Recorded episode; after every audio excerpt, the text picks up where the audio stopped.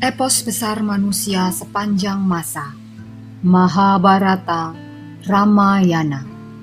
Karya C. Raja Gopalacari Diterbitkan oleh Ircisot Dibacakan oleh Dian Sitoresmi dan Mariana Widya.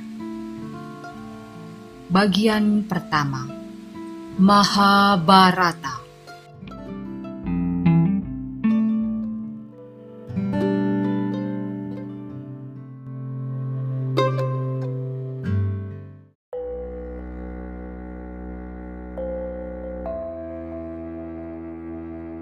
Bab 38 Nafsu yang tidak pernah bisa terpuaskan Banyak Brahmana mengunjungi Pandawa di tempat pengasingan mereka.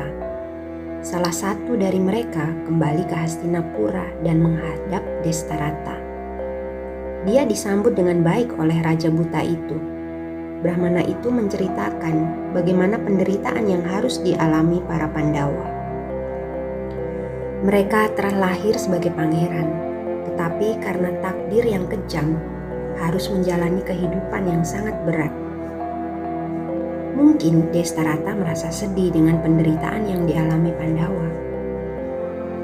Tetapi yang paling merisaukan pikirannya adalah akibat yang harus dihadapi anak-anaknya. Apakah Yudhistira bisa terus menahan amarah Bima yang menggelegak? Destarata takut amarah para Pandawa yang selama ini tertahan di pengasingan. Suatu ketika akan meledak dan menghancurkan semuanya. Dengan hati gelisah, raja itu berpikir, Arjuna dan Bima pasti menghukum kami. Sengkuni, Karna, Duryudana, dan Dursasana yang berpikiran pendek berada di atas pohon untuk mencari madu Sementara di bawahnya adalah jurang dalam amarah Bima yang menantikan kejatuhan mereka. Raja buta itu termenung. Mengapa kami membiarkan diri larut dalam iri hati? Bukan kemiskinan yang membuat kami melakukan ini semua. Mengapa kami menempuh jalan yang mencederai keadilan? Alih-alih menikmati kemakmuran sendiri yang sudah melimpah ruah, kami justru membiarkan diri diperbudak nafsu kekuasaan, kekayaan, dan iri hati pada kekayaan orang lain. Kejahatan hanya akan berujung pada kehancuran diri sendiri. Arjuna sudah kembali dari kahyangan dengan membawa senjata dewata. Apa yang bisa membuatnya kembali ke bumi jika bukan hasrat untuk membalas dendam? Kami memang pantas mendapatkan pembalasan dendam mereka Pikiran itu terus menghantui dan mengganggu kedamaian hati Destarata. Sementara Destarata dicekam kerisauan, Sengkuni, Karna, dan Duryudana justru mabuk kemenangan. Mereka menjadi lupa daratan, kata Sengkuni dan Karna kepada Destarata. Sekarang kerajaan Yudhistira sudah menjadi milik kita. Kita tidak perlu merasa iri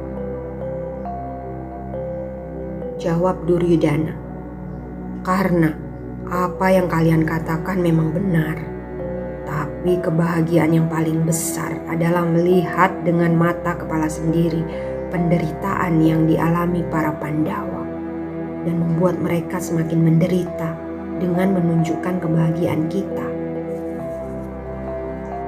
Satu-satunya jalan menyempurnakan kebahagiaan kita adalah pergi ke hutan dan melihat penderitaan yang mereka alami. Tapi ayahku pasti tidak akan mengizinkan. Duryudana menitikkan air mata ketika membayangkan penolakan ayahnya untuk membiarkan mereka menikmati kemenangan mereka di depan para Pandawa. Katanya lagi, Raja takut pada Pandawa. Dia pikir mereka menjadi semakin sakti dan kuat berkat tapa brata. Karena alasan itu, ia melarang kita pergi ke hutan dan melihat mereka. Ia pikir itu akan membahayakan kita. Tapi kesenangan ini belum memuaskan jika belum menyaksikan penderitaan Drupadi, Bima, dan Arjuna di hutan. Bukankah hidup tanpa kepuasan sama artinya dengan hidup yang menyiksa? Kau dan Sungkuni harus mencari cara untuk mendapatkan persetujuan raja untuk pergi ke hutan dan melihat penderitaan Pandawa. Keesokan paginya, karena menghadap Duryudana dengan wajah cerah, ia katakan bahwa ia tahu caranya mendapatkan izin raja. Katanya, Bagaimana jika kita pergi ke peternakan sapi di Duaitayana? Tidak mungkin raja menolak rencana ini. Sengkuni dan Duryudana memuji gagasan yang gemilang itu. Kemudian mereka memerintahkan kepala penggembala untuk minta izin kepada raja. Tetapi raja tetap tidak memberikan izin. Katanya, memang berburu baik bagi para pangeran baik pula untuk menengok peternakan sapi kita. Tapi sepengetahuanku, Pandawa tinggal di hutan dekat tempat itu. Sebaiknya kalian tidak pergi ke sana. Aku tidak memperbolehkan kalian pergi ke tempat yang dekat dengan tempat tinggal Arjuna dan Bima. Saat ini, kemungkinan untuk perselisihan dan pecahnya amarah masih ada. Kata Duryudana. Kami tidak akan pergi dekat-dekat mereka. Kami akan berhati-hati dan menghindari mereka.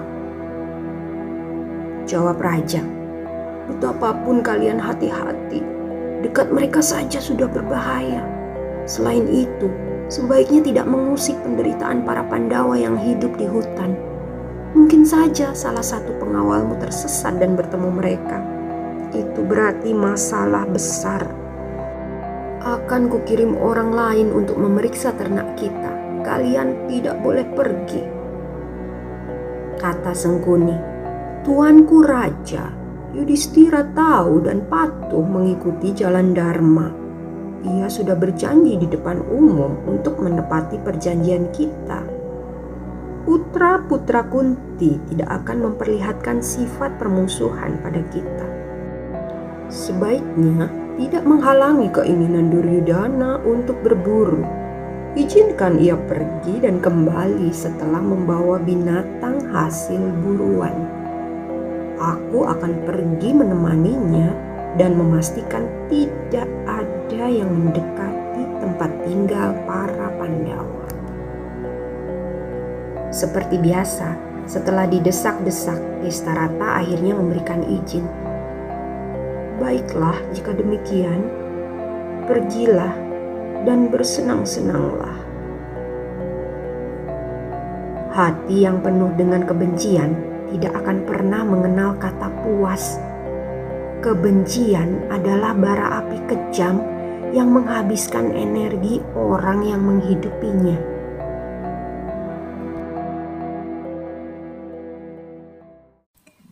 Dengarkan kisah selanjutnya di episode berikutnya.